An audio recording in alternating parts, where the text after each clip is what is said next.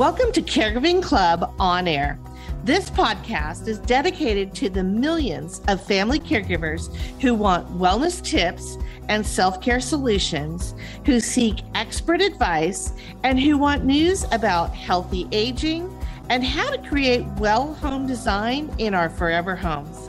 I'm Sherri Snelling, a corporate gerontologist, author, and educator, a TV interviewer, host, and news commentator. I'm joining you from Southern California, where our interviews and news take us all across the country to explore the many ways to help you on your caregiving journey and to lift you up here at Caregiving Club on air. Welcome to Caregiving Club on Air. And our episode for June is on musical health technology, National Brain Health and Alzheimer's Awareness Month, also, World Music Day. We're also celebrating Father's Day, where we'll be talking a little bit about the actor Bruce Willis, and National Day of Joy.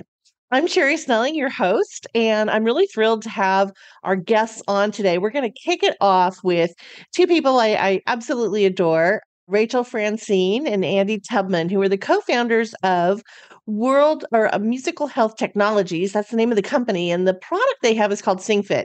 And it's perfect for our World Music Day, which is happening on June 21st, and also our National Brain Health and Alzheimer's Awareness Month, because SingFit really addresses how our brains respond to music as a therapy. And those are for older adults and even people who have dementia and Alzheimer's. You're going to really I think, find a lot of interesting, fascinating facts that they're going to share with us today. And then my second guest on the episode today, I'm really thrilled to have her. It's Saudia Gajadhar and she is the Chief Happiness Officer of Comfort Keepers. And Sadi is here to tell us about a recent survey they did with older adults that is focused on June 28th, which is their National Day of Joy. So this is going to be a really uplifting, I think, happy episode for everybody to get some interesting facts from. And then in our caregiver wellness news, as I mentioned, I'm going to talk a little bit about Father's Day and, of course, the actor Bruce Willis and how he has frontotemporal dementia. We're going to give you some updates there and talk a little bit about that. We're also going to talk about tips on caring for our dads as they get older. In pop culture, I'm going to share with you our music playlist because of World Music Day. And also, it's a World Beatles Day on June 25th, and International Surf Music Month. So, I'm going to do a little Beach Boys list for you as well. And then in our Well Home Design, I'm going to do a little twist because it's also in June, National Employee Self Care Month.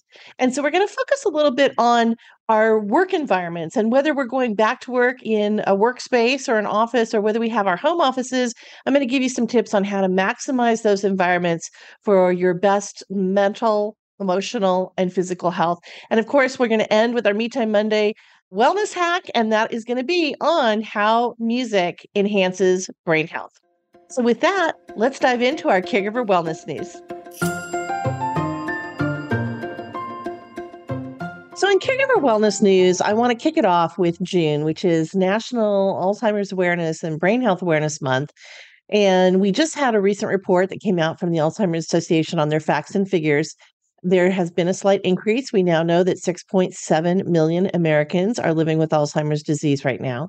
Now, Alzheimer's, of course, is the largest type of dementia, dementia being the category of neurodegenerative diseases. So, similar to cancer as a category, and then you have blood cancer, breast cancer, lung cancer.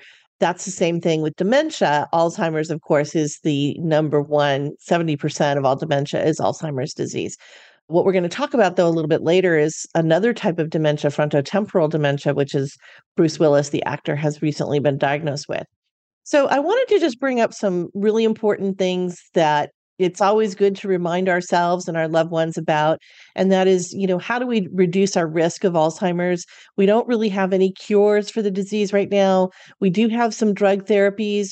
They're mostly effective however in the early stages of the disease and we don't absolutely know that if we do this, then we absolutely won't get Alzheimer's disease. But we do know that in the same way that we have things that keep our hearts healthy and can ward off heart attacks and strokes, same kind of input in terms of our own wellness and self care practices come into play with Alzheimer's. So, what makes our heart healthy makes our brain healthy. And a couple of things I wanted to point out. So, there was the Lancet Commission, which came out with a report a few years ago that said 40% of all Alzheimer's cases could be reduced because of lifestyle factors. Now that those are the things within our control and it's everything from smoking to hearing loss and making sure we're managing that living in environments that don't have a lot of air pollution, but also the things like diet, like exercise and moving more, not feeling depressed over a long period of time. So, all of these things are a little bit more within our control. And the one I want to really highlight is the high blood pressure. So, there was a study called the SPRINT study that a lot of different organizations in Alzheimer's were part of. Alzheimer's Association was a big part of that. And what it showed us is that when we go in for a blood pressure reading, it's supposed to be 120 over 80. 120 is what we call the systolic number. That's the number on top. And we want that number to stay at 120. So if you're getting into the 130s, the 140s, or even above, those are hypertension you know risk factors and over 140 actually is hypertension and you want to be really careful about that and here's why. The more pressure that we're putting on the arteries to push that blood through our blood vessels what's happening is we have 400 miles of blood vessels in our brains and so when there's more pressure on those blood vessels there's the potential for there to be little tiny you know leaks or tears or potholes if you will along that highway and then the toxins and the debris that normally are getting cleared out of our brains when we're asleep at night are permeating what we call the blood brain barrier.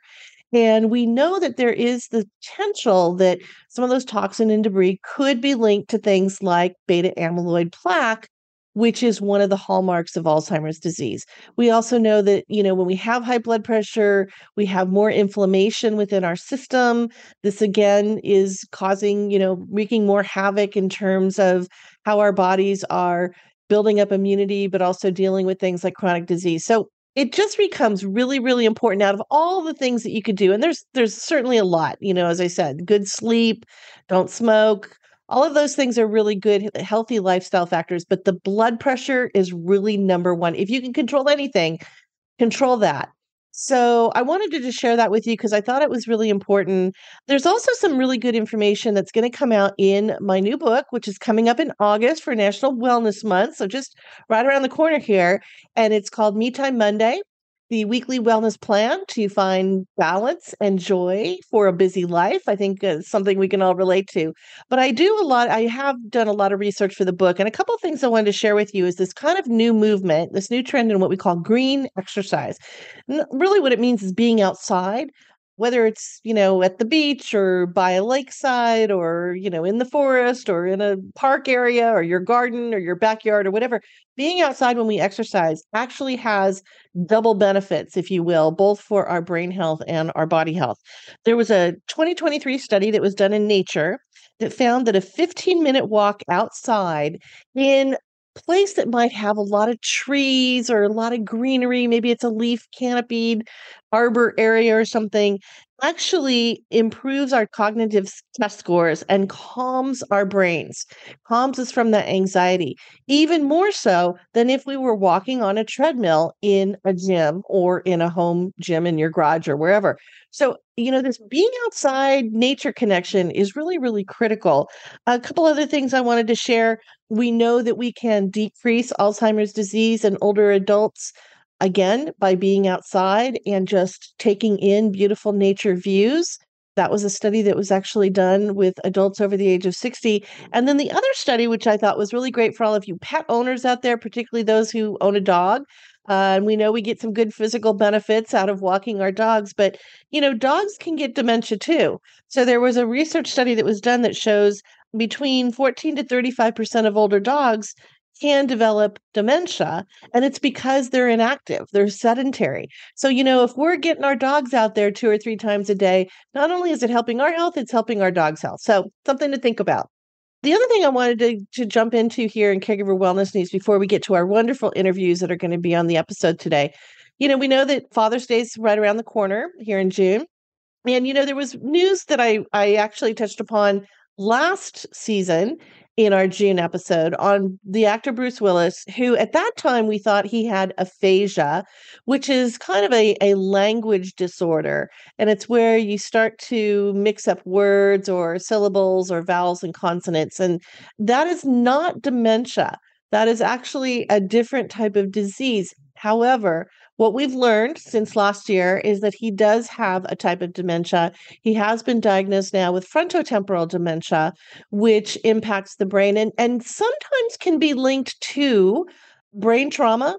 So, traumatic brain injuries, concussions, and obviously, we know with you know so many of our kids, and particularly our sons, playing sports, we have to be really careful about that because later on down the road, there could be that potential for developing something like this frontotemporal dementia. And what's interesting about this is I actually, for my first book, which was 10 years ago, which I still can't believe it's been that long, but it was called A Cast of Caregivers Celebrity Stories to Help You Prepare to Care. And one of those celebrities that I interviewed was Sylvia Mackey, who is the wife of the late John Mackey, who played in the NFL. He was a Super Bowl Hall of Famer and played for the Baltimore Colts for most of his career. He also was diagnosed with frontotemporal dementia.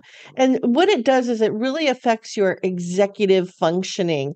And these are different areas of the brain, but we know that things like personality, social behavior in particular, language, uh, decision making, those are all going to be affected by this frontotemporal dementia, which is about 10 to 20% of all the dementia cases I, I was mentioning earlier. So, dementia is the category.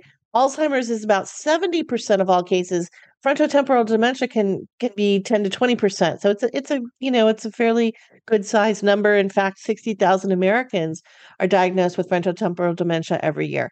So, just some good information. I'm going to have an article that will be linked from the episode guide page that you can read a little bit more about Bruce Willis and his family and the challenges that they're facing, but also some tips on Father's Day of how we can take care of our dads. You know, we know that our moms and dads are a little bit different. What's really great, I think, to understand is that dads are very open to talking about long term care and what the plans are.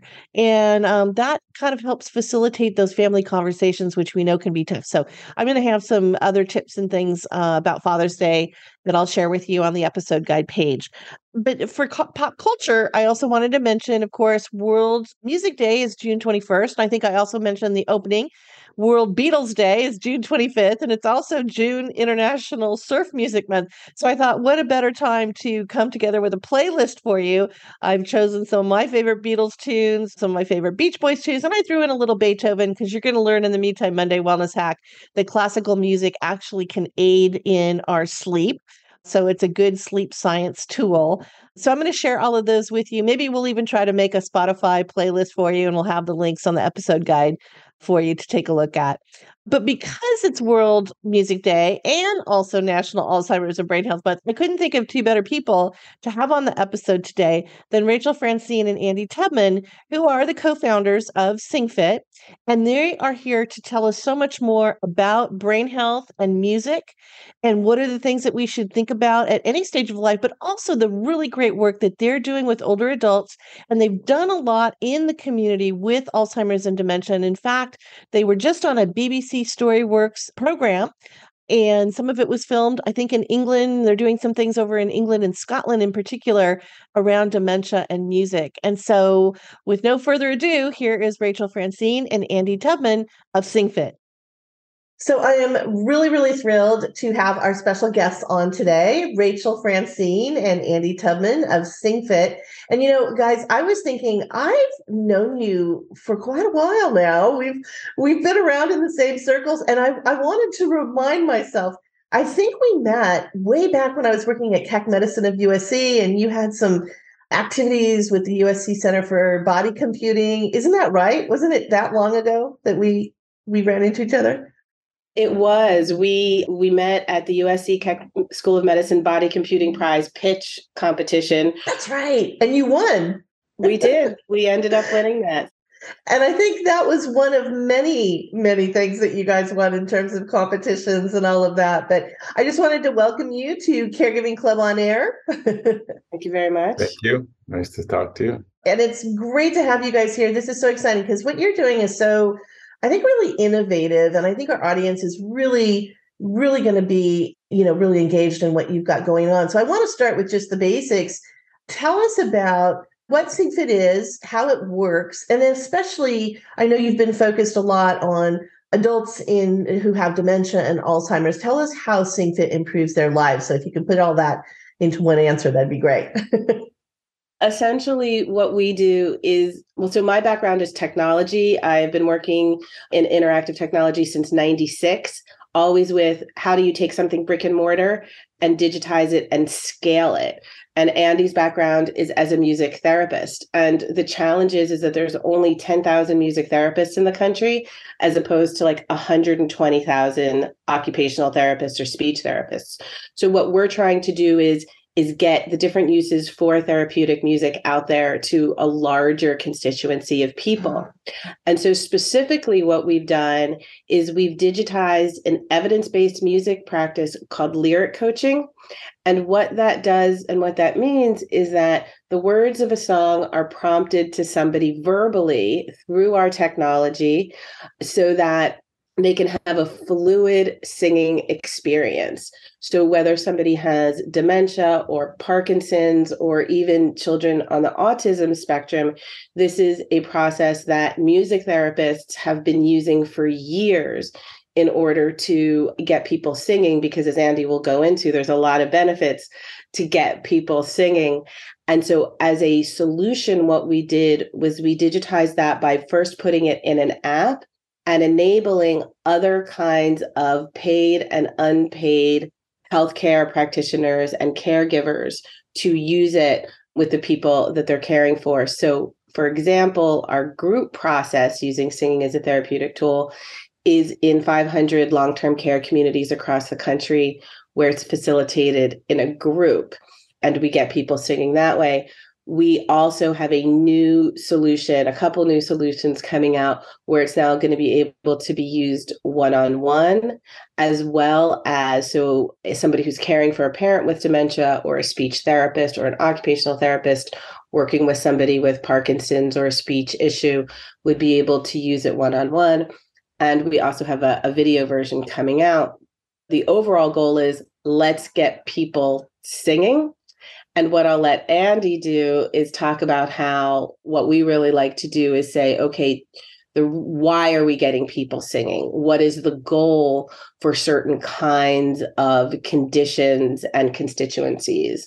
So Andy, if you want to take over and talk about the benefits of of singing overall and maybe, you know, specifically for cognitive decline and dementia, that'd be great. Yeah, so it has to do with intention, understanding what's the intention around the singing. And so if you think about a singing process in general and trying to incorporate it into one's life like a yoga practice, like Rachel would say, like a daily practice of singing, what the research has shown in general, and this is growing and continuing to grow, is that it engages the brain globally. Language centers timing centers motor centers planning centers subcortical topical short term long term right? The whole thing is rocking when you are singing. And when you're singing to a song you are being organized in time. So you have this level of organization in time. You have this engagement of the, the brain globally. And you have this also engagement in the respiratory system. Then uh, about obviously expands out into the sympathetic and the parasympathetic systems. And like it just it engages the body and the brain. And so to be able to enable this right on a regular basis for people who have visual impairments or who can't read or most typically who when they're reading are reminded that they're challenged, right? That they're having these challenges, right? That just serves to reduce the engagement in the singing and the musical process and the joy of things. So we've taken out that word, that reading process, that academic process, put it into an oral process, a word cueing system, like Rachel said. And we engage people on a regular basis to get them really rocking. And then once you get them rocking on a regular basis, you can point it at a variety of health conditions. And even within dementia, you can point it at a variety of different goals, right? Whether that be increased socialization, whether that be you singing as a coping strategy for agitation, right? So there's a variety, even within dementia, of specific goals that you would be using it for. So, really, what you're saying, if I understand correctly, Andy, is that when you make music, not just listen, but when you're singing along and you're making music, this is a full brain workout for anybody. And particularly, you know, correct me if I'm wrong, but for people who have dementia or Alzheimer's, isn't music memory one of the kind of the last things we hold on to? I remember watching that documentary Alive Inside years ago. And it was phenomenal to watch people who were almost kind of catatonic and didn't really come out of their shells. And then they would hear a piece of music maybe from their youth and all of a sudden start singing along. So tell me a little bit more about that because I find that just like almost mir- a miracle kind of stuff. Yes. So the thing is, is to differentiate a little bit, and and it actually, like you said, but you know what we saw in that movie was that people did start singing along, right? The listening was the excitement part, and then the singing was very interesting in that film. But in general, if you can get the people engaged in making the music, producing the sound, right? This starts going globally in the brain when you're making the music. And so singing is the goal. But in general, when you can express a song, right, that doesn't mean to the highest level of singing full lyrics but when you you're tapping you know the song you're engaged right movement to the song, singing the song. This reflects a deep neuro imprint in the brain that has been developed for years and years and years and years and years. So when the state of dementia, the disease kicks in, or there's a lesion and the brain shrinkage, and there's all these different challenges neurologically speaking, the rest of the brain is still recognizing this song, right? And so the rest of the brain is fighting to either do what it can around the you know or reroute the functionality right? And reroute the understanding of what's happening. So there's all these other parts of the brain that are working that are still that have all the mitochondria and all the excitement and all these different uh, electroactivity all these things that are kicking in and exercising right and so that's why when you work with stroke patients you can utilize different kinds of singing protocols and melodic intonation therapies and all these different clinical processes to take someone from nonverbal to verbal because you're rerouting this functionality. And if you get people singing enough, you can start to get some of that depending on the intensive the level of intensity of the therapies and how often they're singing and this kind of thing and the intention and the, the goals behind it, right? If there's music therapists or speech therapists involved.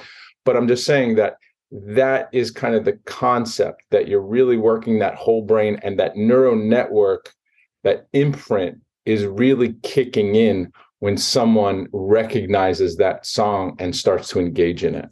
It's just a miracle to watch, and you guys do this every day. You know, Rachel, one of the things is I know you've done quite a bit of work in memory care and certainly with assisted living and other senior living communities. But you've also made this available to families in the home. So for a family caregiver who may have someone, as Andy said, maybe with a stroke or some kind of neurodegenerative disease like Parkinson's or Alzheimer's, um, this can still work. And what I love is because the caregiver gets involved, they're getting a brain health workout too. So tell me a little bit about how it works if you're in the home. What what, would be the tools that they would need to do this? So we have a, a, a, solution called a SingFit Studio and another one called SingFit TV. So I'll break them apart a little bit. And so what SingFit Studio does is this can be used both what I call a love economy caregiver. So this is all the work that all of us who've ever taken care of somebody do for free out of love. And then there's the paid professionals. And for unpaid caregivers and the professionals, the app SingFit Studio works very similarly, which is we have this brand new version that will be out in you know by June.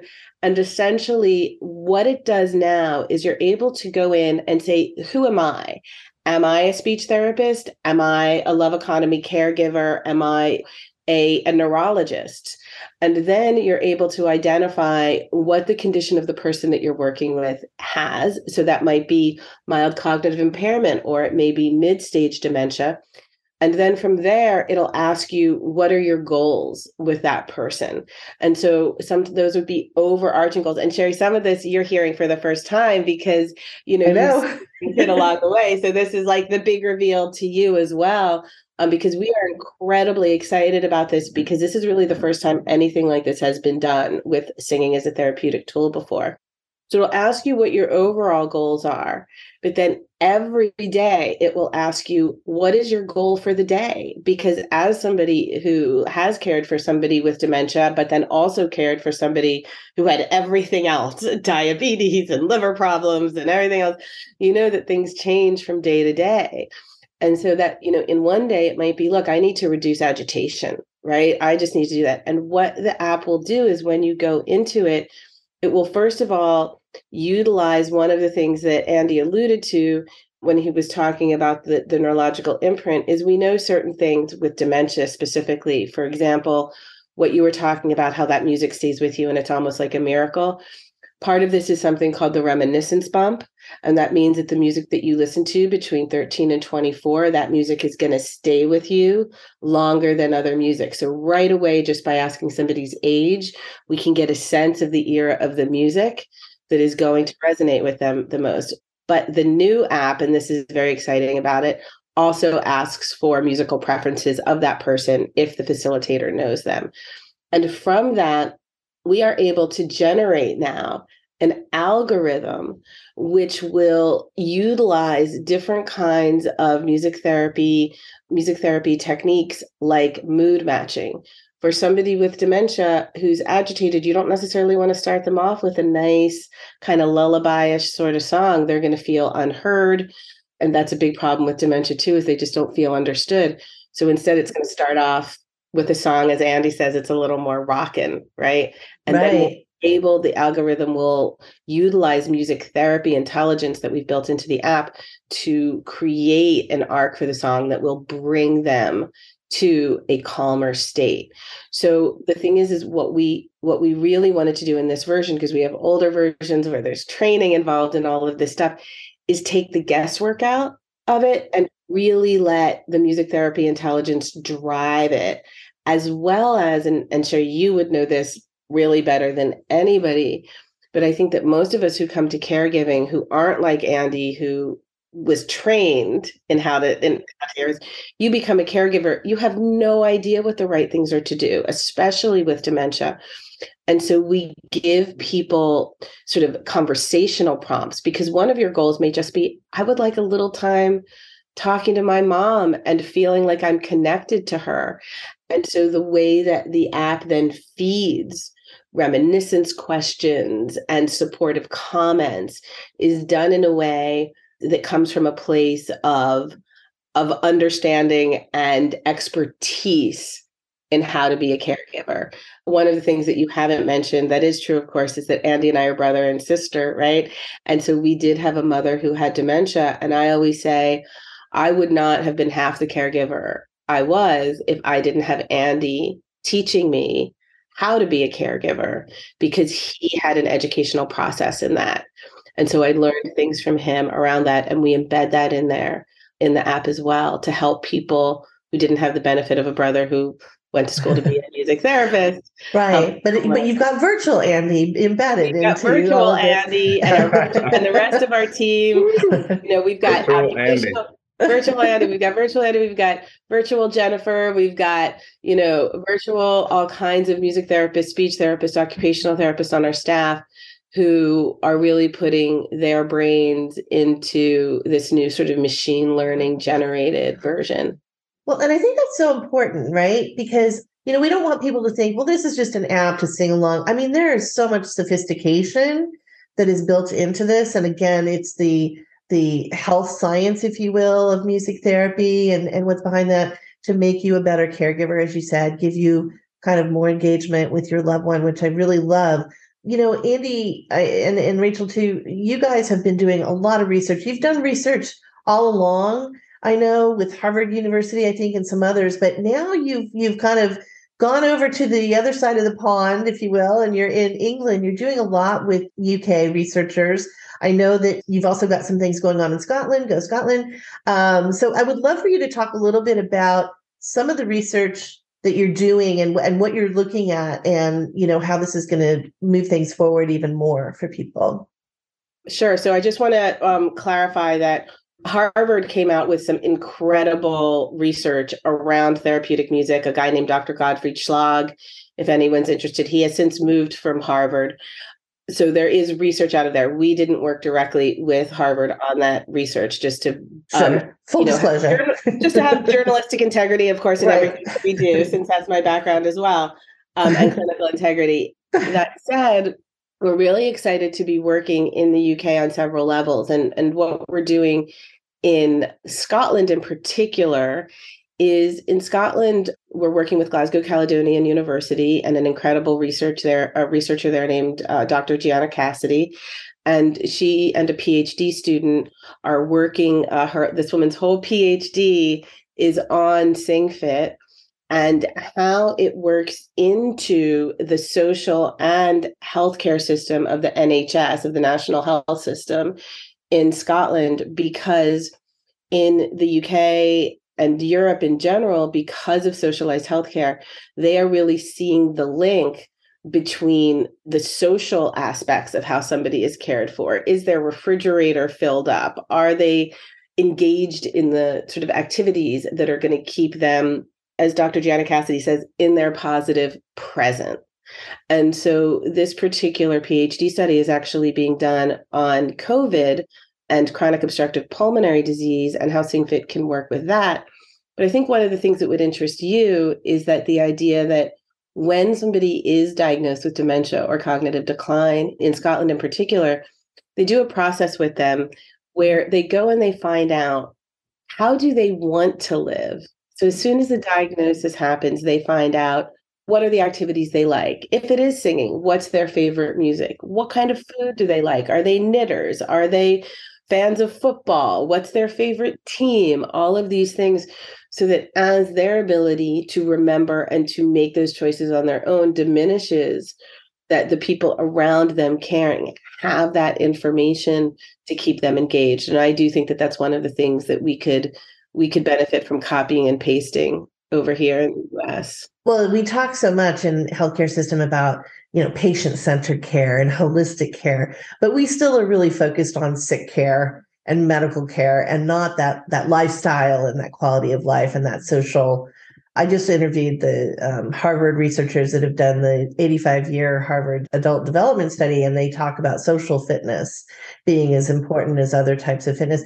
You know, Andy, one of the things I'm such a nerd for neuroscience. So I really resonate with all of the work that you've done. One of the things that you mentioned is that you know you're helping with agitation you're helping with calming you know folks down particularly with dementia who might have a tendency to wander but i'm really curious about how music i mean it's kind of going back to that ancient brain right? I mean this is embedded in us as hundreds of thousands of years ago where drum beats and you know and you know other types of things. I mean music is so essential and yet i don't know how much people really get it embedded and engaged in their lives. So you know both as we get older but i think also for family caregivers it's really vital. Talk a little bit about how music really does give you that brain health.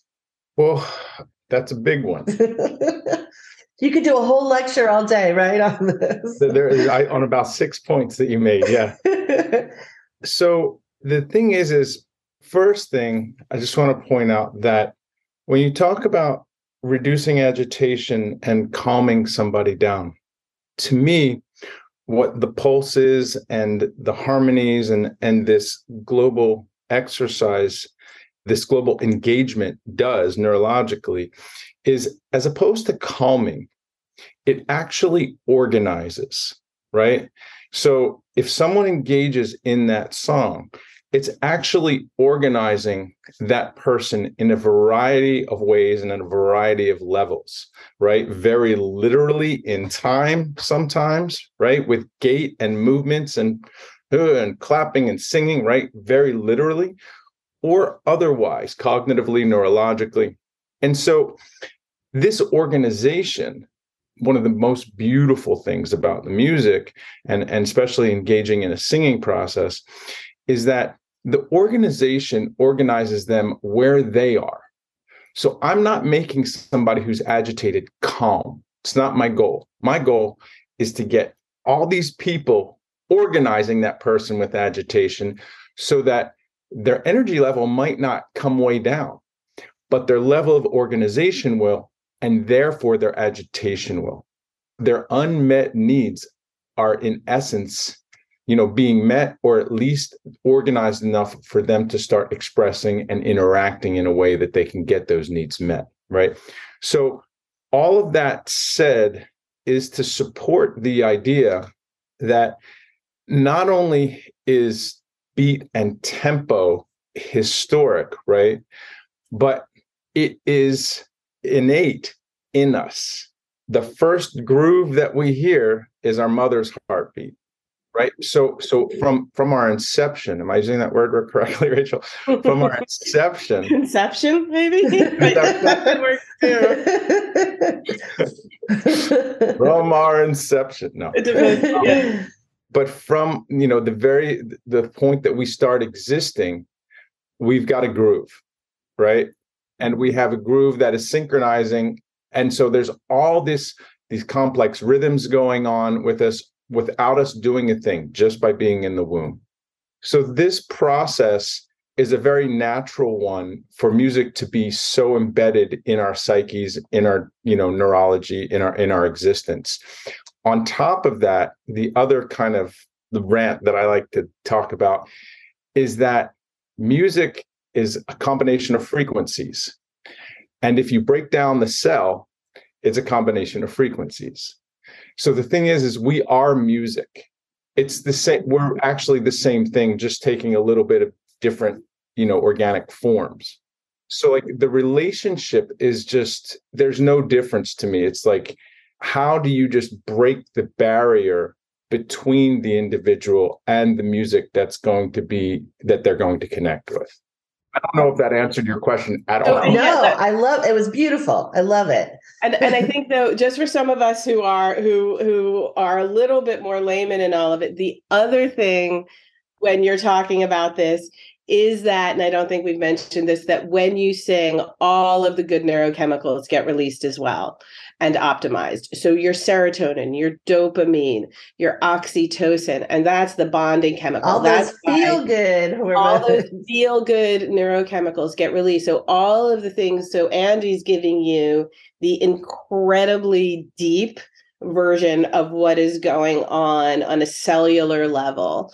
And then on a neurochemical level, there is also all of the kind of neurochemicals that we're trying to get to shift around because as you know a lot of the prescription for that people get for dementia are actually off diagnosis prescriptions right? They're being prescribed anti-anxiety medications anti depre- you know antidepressant medications that can have other side effects for them. But essentially what they're trying to do there is manipulate those same neurochemicals serotonin oxytocin endorphins dopamine that can be done naturally with no side effect using singing. And that can also go in to helping with that just decreasing some of that you know elevating the mood in yeah. order to decrease some of that. Well, and I'm all for let's not grab a pill or take a pill. Like, what's the alternative? Having a playlist that you can tap into. I would rather do that, right? yeah. The thing is, is the reason why I keep it high level like that, and and you're right to bring up the neurochemicals, but there's certain certain neurochemicals there's lots of proof that singing and specific kinds of musical processes release and increase and regulate right but at the same time, there is still some mystery around the research. There is research, one of the, the interesting and facts that's been researched for years now is that singing actually increases your immunoglobulin A in the bloodstream. And so this is an indicator of immunity fortitude, like how strong your immune system is. So, like, you know, singing is not a panacea, like a cure all, right? But it can really help if you're pointing it in the right way even especially when you're talking about respiration and increasing immunity when you're talking about this you know the whole covid process right the whole right. covid rehab process and so people are like oh you can actually increase blah blah blah but that is one of the things it sounds kind of foo-foo that singing actually makes your immune system better but that is one of the most researched neurochemical processes in music that we absolutely is 100% known. So it has the potential to be protective which i think is vital for people to know. You know we've only got a couple minutes left here. I did want to ask you a quick question because i know you've got an exciting announcement um, that's coming up around something called singfit tv so if you could tell us just quickly what that is going to look like and what that's going to be, that would that's very exciting. This was something that came up during COVID because our process for our, our long term care communities is a group process that takes people on a journey through song and includes reminiscence and all of this sort of thing. And so during COVID, we started getting calls from our clients saying we can't do groups. Our state laws, in particular, saying we can't put people together in groups. People are in their rooms. We need something that they're going to be able to do on their own with very little staff supervision. What do you got? and um, sitting here in Los Angeles um, with a little bit of a background in media and television, both Andy and I, we decided hey let's let's make this a television show and so it is essentially a you know 30 to depending on how many times you pause to talk about reminiscence questions about a 30 minute television show that i don't like to infantilize it and compare it to sesame street but it is a little bit like sesame street in that sesame street was created so that parents had a tool to help get their kids ready to read and cooperate that either they could watch with them and it be entertaining enough or they could go do the dishes and take a break.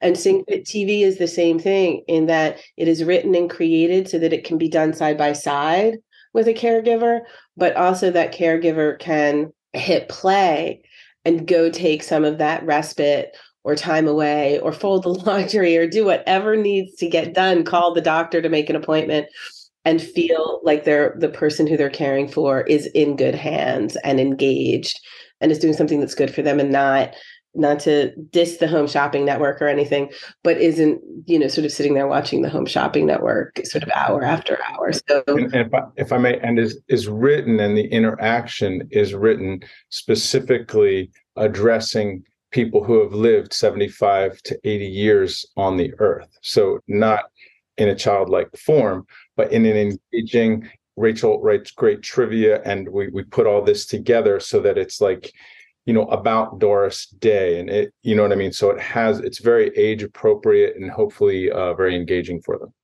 One of the things that Andy talks a lot about with music therapy in general is you need to meet the person where they are, right? And an older adult with dementia is still an older adult. They're not a kid, right? right and that's right. thing. You know, we don't want to infantilize it by comparing it to Sesame Street. So he's right. It's written for them for the age that they came from. But at the same time, we did a lot of market research with AARP actually on this and the feedback we got was really great because folks, the caregivers were saying, I was so worried it wouldn't be written for them or that it would go too fast or that it would go over their head or under their head or whatever it was. And that it really hit that mark is something we're, right. we're pretty proud of. Well, guys, we're almost out of time. I just want to say it's always great talking to you, and it's exciting to see the success that you guys are having. So, congratulations on everything. And just tell me really quickly where can our family caregivers and our listeners find more about SingFit? Singfit.com is always a great place to start. Wasn't that a fascinating interview with Rachel and Andy? They're just so so great at what they do and so so many insights I think around the work that they're doing with music and dementia older adults. They're on this trend, by the way, called social prescribing. This is something that's very big in the UK. It's certainly being looked at here. And it's where instead of just prescribing a drug therapy or a shot or whatever it is, we're looking maybe for other alternatives in these social areas that can help, particularly our older population, whether it's with loneliness or depression or other things that may be happening in their lives. And that's why I'm so thrilled to have my next guest on, who is Saudia Gajadhar, who I, I mentioned earlier, is the Chief Happiness Officer of Comfort Keepers.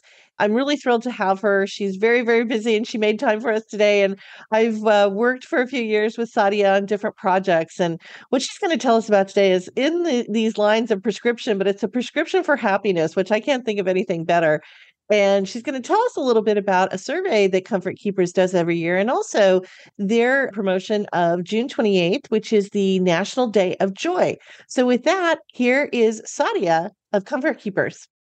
So, I'm really thrilled to have my guest on today, who is Saudia Gajadhar we have worked together. She is from Comfort Keepers, and I have done some work for Comfort Keepers. And so I'm really thrilled to have her on today to tell us not just about the great work that Comfort Keepers is doing, but also a special event that Comfort Keepers has created in June that she's going to share more with us. And Saudia, welcome to Caregiving Club on Air. Thank you so much for having me. I'm so excited to be here with you, Sherri.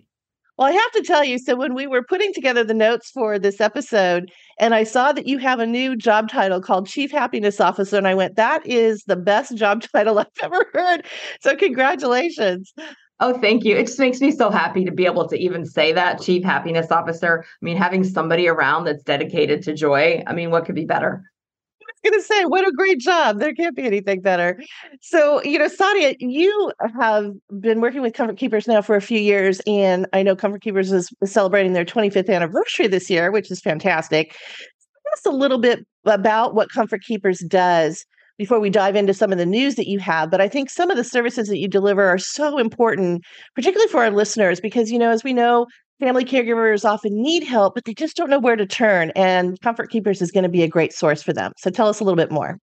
Yeah, absolutely. So, yes, we um, have been delivering uplifting in home care for seniors and other adults for 25 years. We're so proud of our 25 years of caring and our legacy. And the reason we say uplifting senior care, Sherri, is because to us, providing care to seniors, it's it's about way more than just care. It's about positivity, optimism, and the positive impact that can have on somebody's life.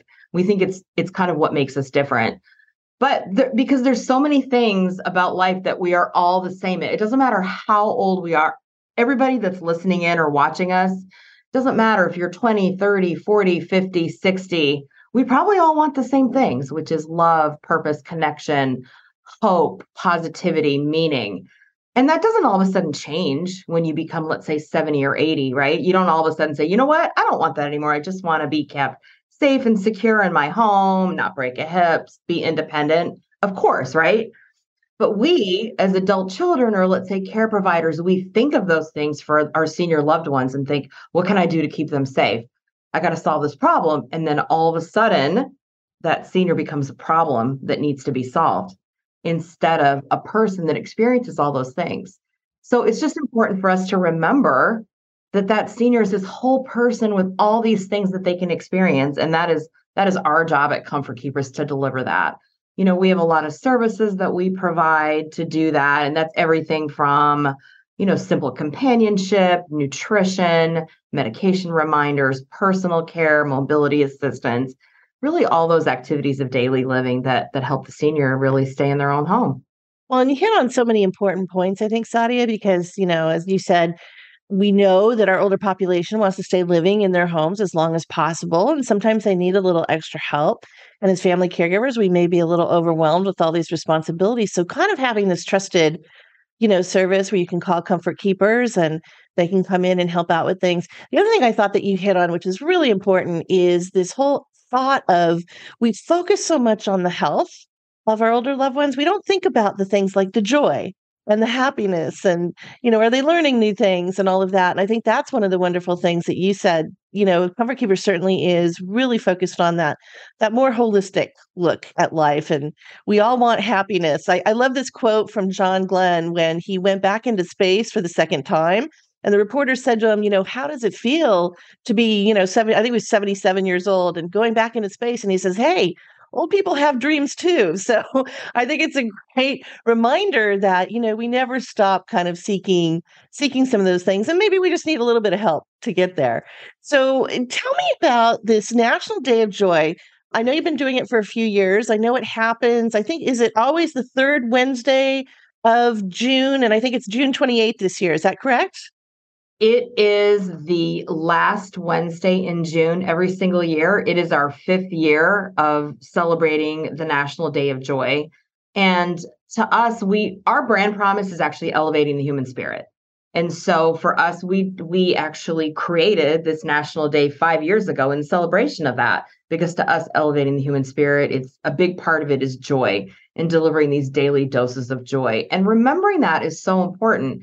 So we created sort of a national holiday. We registered it with the National Day Archives so that we wanted to remind every single person that it's so important to just take a moment to stop and experience joy or deliver that to others. You know, I wanted to say it is so important for us to deliver that for our caregivers too. They are such an important part of our National Day of Joy. And we couldn't do the things that we're doing if it weren't for those caregivers. I mean, we think it's just as important to deliver joy to them as it is to anybody. You know what? And the, the part of the thing about that is that we were actually just certified as a great place to work which I was so excited about. Yeah, because it just shows what we're doing for our caregivers and how how they're so important part of this whole concept of joy. 90% of them said that they felt that they um, actually make a difference and that their job brings them meaning. So, anyway, for those people that think they have that caring, empathetic soul and like to deliver those daily doses of joy, I just wanted to say, you know, we're always looking for those people. So please go to comfortkeepers.jobs to learn more and they are so much a part of our National Day of Joy. This year, our theme is Live the Joy. I love that. So when you talk about Live the Joy, it's really telling people that they need to embrace those little moments that will make a difference, that they can stop, sort of, I guess, that whole smell the roses idea. Right. Well, and I think as we, you know, we kind of came through all the challenges of the pandemic and all that, I think people are ready to celebrate again, you know, and kind of find those those sparks of joy out there one of the things that really struck me as I was looking through some of your materials and the things that you do, I think there were some photos that have been done from past years. And it is showing kind of those fun moments. There was something where there were a couple of older women, I think, in the back seat of a convertible, and they had feather boas on. So tell us a little bit about what are some of the activities that that you've seen that happen around the National Day of Joy. So we have locations across the country um, with Comfort Keepers, and everybody is celebrating in some way. We want people to, whether you're in the community, a caregiver, a friend, a family member, a client, everybody needs to celebrate. All our offers doing it, and there's so many awesome lo- local happenings. So one of the things that I'm attending is a luau. So it's a senior luau at a senior center, and I just can't wait to go and see how people are dressed, the music, what they're going to do, pineapple, all of that. It's just so fun to see people out there having fun, especially our seniors. We have some offices that are just taking ice cream trucks to senior centers. I can't wait to see people like wait in line. I'm going to get sprinkles on mine or whatever it is, all those fun things. And, you know, talking about that car thing, we have a few offices that are doing a classic car show. And uh, they, I love they it. partnered, yeah, they partnered with these classic car clubs, I guess, that are out there and they are taking seniors on joy rides like through Main Street, like these little mini parades. I think we have a few offices doing that. So everybody's I just getting yeah, yeah, they're just getting creative and doing fun things from carnivals and you know celebrating at wineries. Actually, I wouldn't mind going to that one and just doing anything they can to embrace the fun, kind of showcase it and uh, tell others to do things in bigger and small ways. Well, and what's so great about that, like you just said, it really it kind of sparks that creativity, right? I mean, we really have to put our our efforts now into looking for something that's really fun and brings all of that joy rather than focusing on things that we're so concerned about like our health.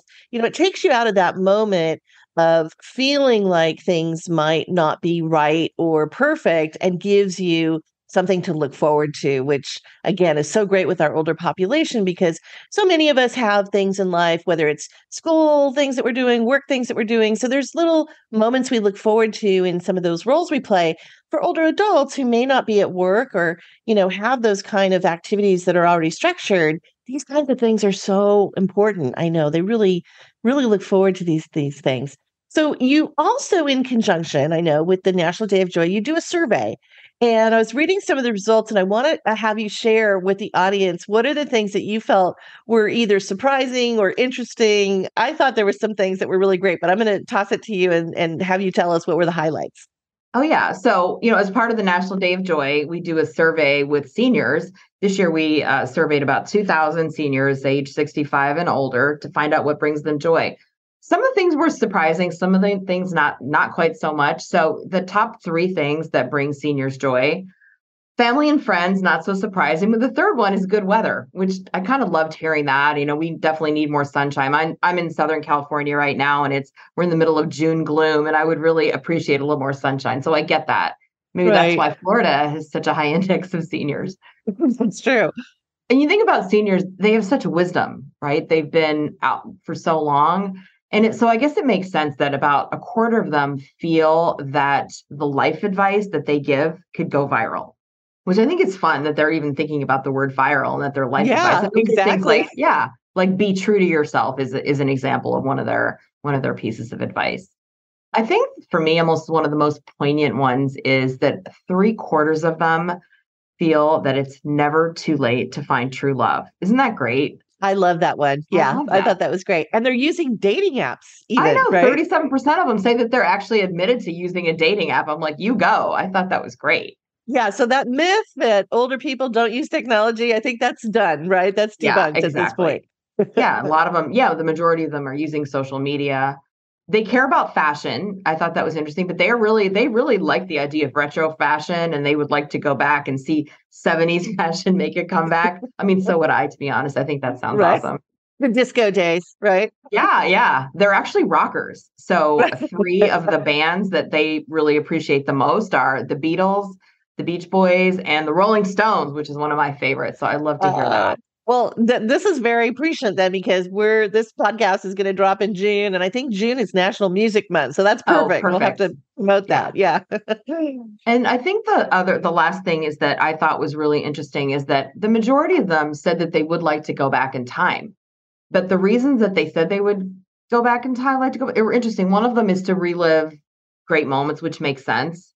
One of them was to make better choices, mm, which I yes. guess I could see the benefit of that. And the third one is to just spend more time with their loved ones. And that's just a reminder to us how important it is to do that, especially yeah. with our seniors who the research shows, as said, that family is the most important thing to them. So just keeping seniors in our minds and remember that they might, to your point, have some limitations and not being able to experience things or celebrate the way that they normally would have, but to still let them do it in their way, involve them, whether virtually on, you know, calling them and just having them participate in their own ways is so important to to keep that senior feeling good. Well, and you know, it, it's so, I think it's really important for the audience also to understand. I mean, for those of us who might live close to our older loved ones, we have it a little bit easier because we can visit very often, but we have a lot of families that live across the country from each other or at least, you know, a few hours away. And, you know, the social aspect of health now is getting so much more attention. We realize that the quality relationships we have are going to help us live hap- more happily and and longer and I think one of the things that people forget is that even if you live far away from your loved one, what can you do to help facilitate some of these relationships? And I think, again, that's kind of where Comfort Keepers comes in. Having someone that you know is going to come in and maybe help you make a meal or, you know, like you said, just be a companion is really going to help their overall health. And it doesn't have to be about, okay, mom, you're no longer able to do this. It's more about the companionship, right? That's right. I mean, we do so much research that talks about this is why we focus on positivity, purpose, and joy. It's not just happiness is great, but it's because there's actually, I mean, you know, there's a physical aspect to it. Those that are more well socialized and experience more joy, there's a physical aspect where they're more likely to thrive physically, mentally, and experience overall well being. There's actually a link between falls and depression. So if you can think about that at the beginning, I was talking about how you don't want somebody to fall and break a hip or, or have these injuries, but the better they're feeling, the less likely they're going to be depressed, the better they're going to thrive physically. So there's this beautiful circle that starts with this whole concept of joy and what it can actually do to you. So for me, that's actually very personal because I'm I'm the adult daughter of aging parents. You know, my dad's 88, my mom is going to be 80 in September my family heritage is, Indian, and um, my mother, she okay, my mother, first of all, she's amazing, but she's had three knee replacements, if you can count that and really think about that. Wow. And she actually needs another one. Right. So, but that's okay. She gets around, right? But you know, then obviously she experiences pain, but she always wants to make me my childhood favorite dish, which is shrimp curry. She wants to make it for me. She doesn't want me to do anything. She doesn't want me to help her. She doesn't want me to clean up. And for so many years, there was this battle. I'm like, Mom, I know that causes you pain. Let me help you. Don't do it. Let's go out. Let me cook. And she just would get upset. And I finally realized, partly through the work that we're doing here and this whole concept of joy and the National Day of Joy and helping seniors live their purpose, that that was the most important thing that I could do for her was to let her be a mother and let me be the daughter and let her do for me. And that was the thing that brings her joy, lets her live her purpose. And ever since I realized that, it's been beautiful. She does it. I sit down, she does it all. And that's what brings her joy. And it's just important to remember that we can do those things for our senior loved ones. And I love that. I think that's a real gift. And we often, as you said, we overlook it because all of a sudden we think, oh, I've got to help my mom. And instead, the way you're helping her is by allowing her to, like you said, be that mom, do the things she's always loved to do for you. You and I are similar. I have a mom who's going to be 80 soon, too. I hope she's okay that I say that. But anyway, I know she listens oh, yeah, I didn't ask podcast. My mom. but you know we lost my stepdad a few years ago so she's been one of these group that we call the solo agers and she's doing great she's always been really engaged and has you know her friendships but as you get older you start to lose those friendships and so again i think having other sources of of relationships that you have that you can count on and you know whether it's family or whether it's you know somebody that just comes into the home you know to kind of help you out here and there i think it's really so wonderful. We've talked a lot about you know this whole social aspect of health which is so important is there anything else, Saudia, that you feel you've seen in the work that you're doing and Comfort Keepers is doing that's really important for family caregivers out there listening to know about? You know, whether it's about your service or just overall with their older loved one, what they should be thinking about. Well, like I mentioned, just include them.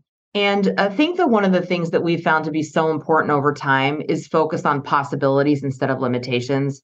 So that means focusing on the things that your senior loved one can do versus the things that they can't do. Really understand the things that bring them joy the whether those little tiny things they don't have to be big things and help deliver it to them. And to you know whether and those things can be doing things to the ability of the senior. So some of the things we tell our caregivers for example somebody likes to garden. So they can't get get out in their garden. They can't get on their knees. But what can they do? You know they can garden in a pot. They can grow herbs and you can help them with some of those things. That's just one little example but it's a matter of figuring out how to deliver that joy that that senior can do in a way that is reminding them of i guess of the positive aspects of their life instead of the things that they can't do. Yeah and that's so important you know i just finished my second book which is about wellness and one of the things that i think is really interesting is the whole wellness philosophy is to focus on strengths rather than the things that you you can't do you know the things that you're missing out on or trying to be too perfect or whatever. It's exactly what you're talking about. It's that kind of positivity you know what are the things that are we are still capable of that make us happy? You know we might have to adapt a little bit or whatever but i think that's a really important message and it's an important message for us to remember again as family caregivers because i think we have this perception in our head that as our our parents or grandparents get older they're just not going to be able to do certain things but you're saying no listen there's a workaround here. There's a plan b or there's something else you can look at right? Yep that's great. Well, listen, Saudia, it's been wonderful talking to you. And I always enjoy hearing all the things that are going on with Comfort Keepers. You guys do such wonderful work. Is there any last thoughts or comments that you have for the audience?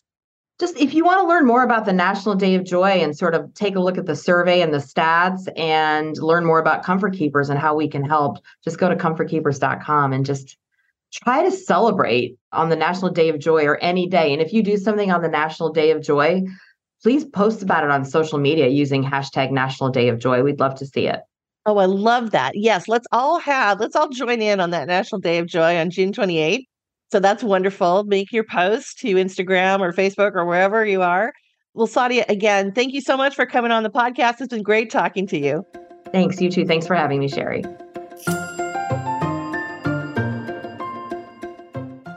Wasn't that a great interview with Saudia? You know, so uplifting. I think so wonderful to hear about how we continue our happiness and our dreams well into later life. So it was a really pleasure to have her on the episode today. With that, I'm going to dive into some well home design news. as I mentioned earlier, June is also National Employee Self Care Month. And as I was writing my book, I have a whole section about the new social contracts at work, how employers and, and employees are kind of coming together around things like mental health, caregiving in the workplace, you know, some of these other issues.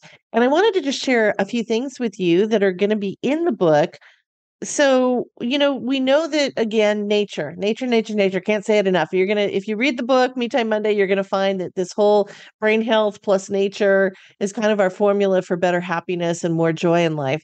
And one of the things i found is that there was a study that was done in the workplace that they had different scenarios. So they had a view onto some trees looking outside. Then there was one where there was no view, but you also you had some plants inside your own cubicle or your office. And then they had something where uh, you didn't have a view and you didn't have plants. And so obviously the ones with plants and views did better. But what was really interesting is I would have maybe thought that the view, right, looking outside a window, which I'm always encouraging people to do during the day, every 20 minutes, we should be getting a nature view to kind of power up our brains. But it was actually the plant life. It was the plants inside the office cubicles that made people feel more comforted, a little bit more calm, um, a little bit happier. So, one of the prescriptions that I have for you is whether it's a home office or you're going back to the office now, take some plant life with you. Have that greenery where you can just kind of take a moment, take a pause, look at the greenery, kind of feel like you're in a little bit of a nature environment. One of the things they say in our home environments, we should have at least five plants that have a lot of greenery to them. And that the plants that do best with air care, by the way, that help oxygenate the air in our environments are things like English ivy, bamboo, palm, spider plants. Those are all really, really great lots of details in the book about you know the different chemicals and toxins that it absorbs from our living environments but it's good for us as well as our older loved ones so i thought i'd give you that tip. The other things too are curves you know not sharp eh, you know pointy things. So whether it's a curved table whether it's you know something curves whether it's the pathway not the cubicle you know grid like format in an office environment but curved pathways actually make our brains feel a little bit more calm and so those are things to think about and again there's a lot more information and details in the book on that and then lighting you know we know that obviously that kind of more blue light will wake us up, make us maybe feel a little bit more energetic. In the afternoons, we're starting to kind of power down. We're getting more of those orangey pink hues like the sunsets in the dusk and afternoon. So, you know, you want to think a little bit about your lighting. Make sure you've got good task lighting.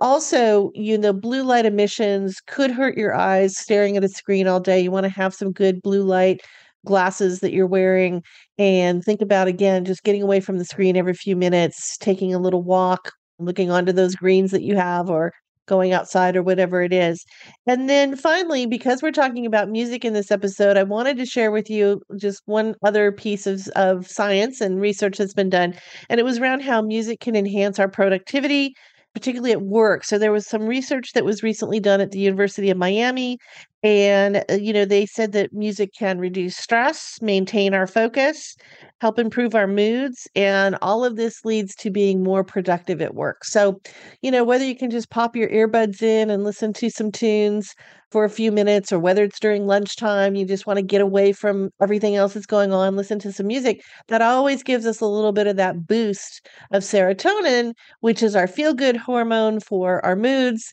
so those are my little prescriptions and tips for you in the caregiver well home design news and with that we're going to go to our me time monday wellness hack which is all about some of these tips on brain health and how music can really enhance our brain health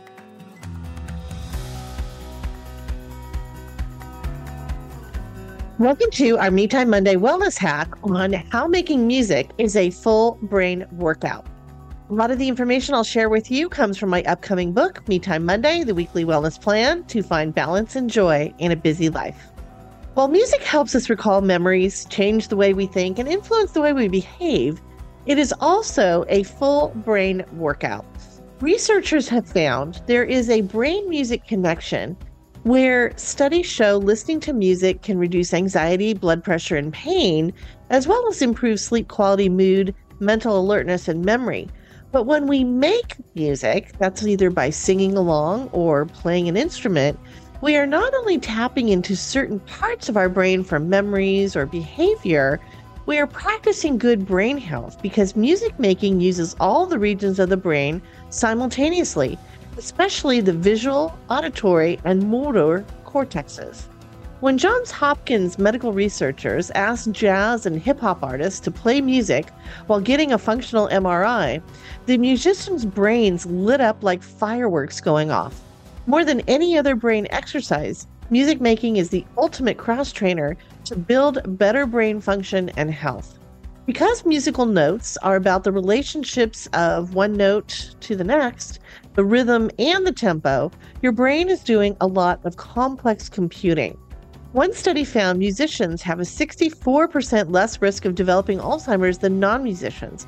Also, singing or playing in a musical instrument through life is neuroprotective, but even if you start your musical journey later in life, benefits will last a lifetime.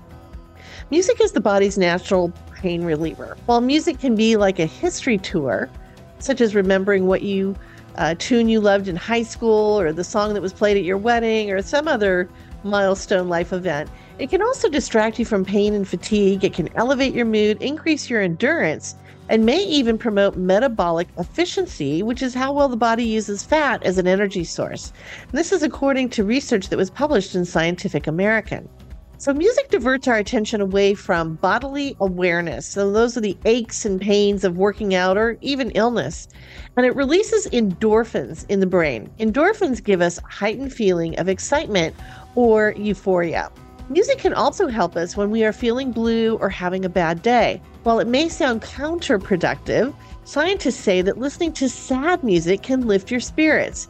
Whether it's a blues song, a sad country tune, or maybe sadcore, which is a subgenre of alternative rock, ancient Greek Aristotle felt that listening to sad music helps get us past our feeling of despondency or depression and is actually cathartic. When it comes to waking up, what is the best music for mornings? So, most people tend to listen to music in the afternoons and evenings between 4 and 8 p.m. But researchers say mornings are made for music to set the tone for the day.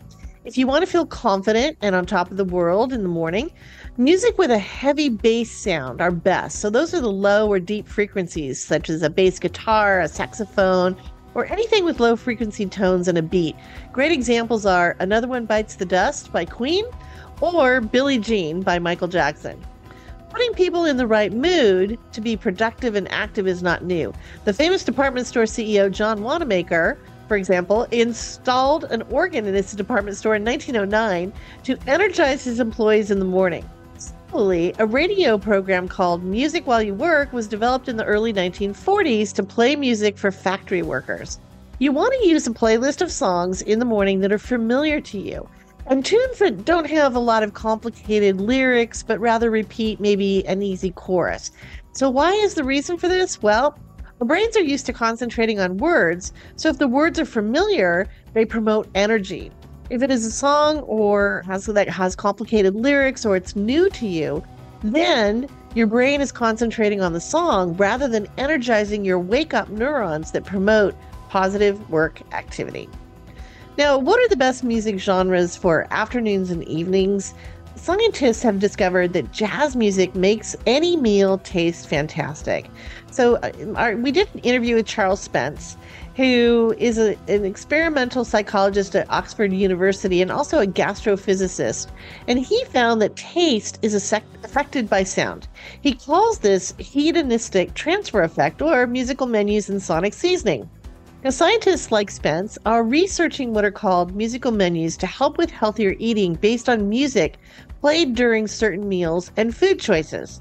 Restaurants have long used background music to engage diners in eating and drinking more for decades, but now the food industry is taking this music plus eating connection seriously.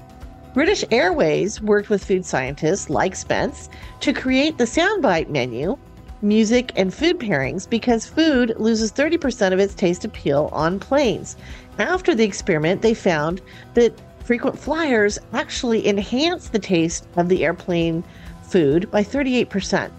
In Italy, there's an app to scan a wine label and it'll give you the perfect music track to listen to while drinking the wine that, is, that has shown you will enjoy the wine more.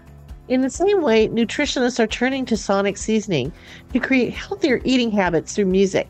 Try eating healthy foods and playing jazz music while you eat, or when you crave something bad, play the jazz music and see if you are driven to healthier food. One recent development in music health research is called the Mozart effect and refers to a popular scientific theory that listening to Mozart's compositions and other classical music will increase spatial intelligence. Well, controversial, one thing scientists do agree on is that classical music can be used as a sleep aid. So it may not improve our brain performance, but it definitely can help us get to sleep. For some, attending an opera or listening to orchestras can lull you to sleep while you're awake. But research suggests classical music allows people to travel through all the stages of rapid eye movement, which is the REM sleep needed for better health, and awaken refreshed and recharged for the next day's adventures. In one study, those who listened to classical music around 45 minutes before bedtime had better sleep quality. And even more interesting was that this began on the first night in one study. Moreover, in another study, women with insomnia went to sleep more quickly after listening to their favorite classical music continuously for 10 nights. Choose music with a beats per minute of 60 to 80. And the reason for this is that it corresponds with the body's resting heart rate. My favorite musical sleep aids are Beethoven's String Quartet 14 and Piano Concerto No. 5, Opus 73, also known as Gabriel Fauré Pavane. Music therapy is one of the most powerful tools we have for our own health and those of our older loved ones. Mostly, it can instantly create a release of dopamine, which triggers the brain reward center to make us feel pleasure. Music, as Dick Clark once said, is the soundtrack of your life. One thing we know is that music memory is the last region of the brain to atrophy in Alzheimer's patients, making music therapy essential in keeping those with dementia engaged. And for family caregivers who struggle to communicate with dementia loved ones in later stages of the disease, the music brain connection is a powerful tool. I hope you enjoyed this Me Time Monday wellness hack. Each episode of our Caregiving Club on air podcast features a new Me Time Monday wellness hack, and you can check out all the great wellness articles from my upcoming book, Me Time Monday, the weekly plan to find balance and joy for a busy life and it's coming out this August, which is National Wellness Month. You can find more information at caregivingclub.com. I hope you enjoyed this episode of Caregiving Club on Air. Please hit the subscribe button on Spotify, Apple, and Google Podcasts and other listening channels. Check out all the resources and article links on our episode guide page at caregivingclub.com. Just hit the podcast tab and email us with any comments or questions at podcast at caregivingclub.com.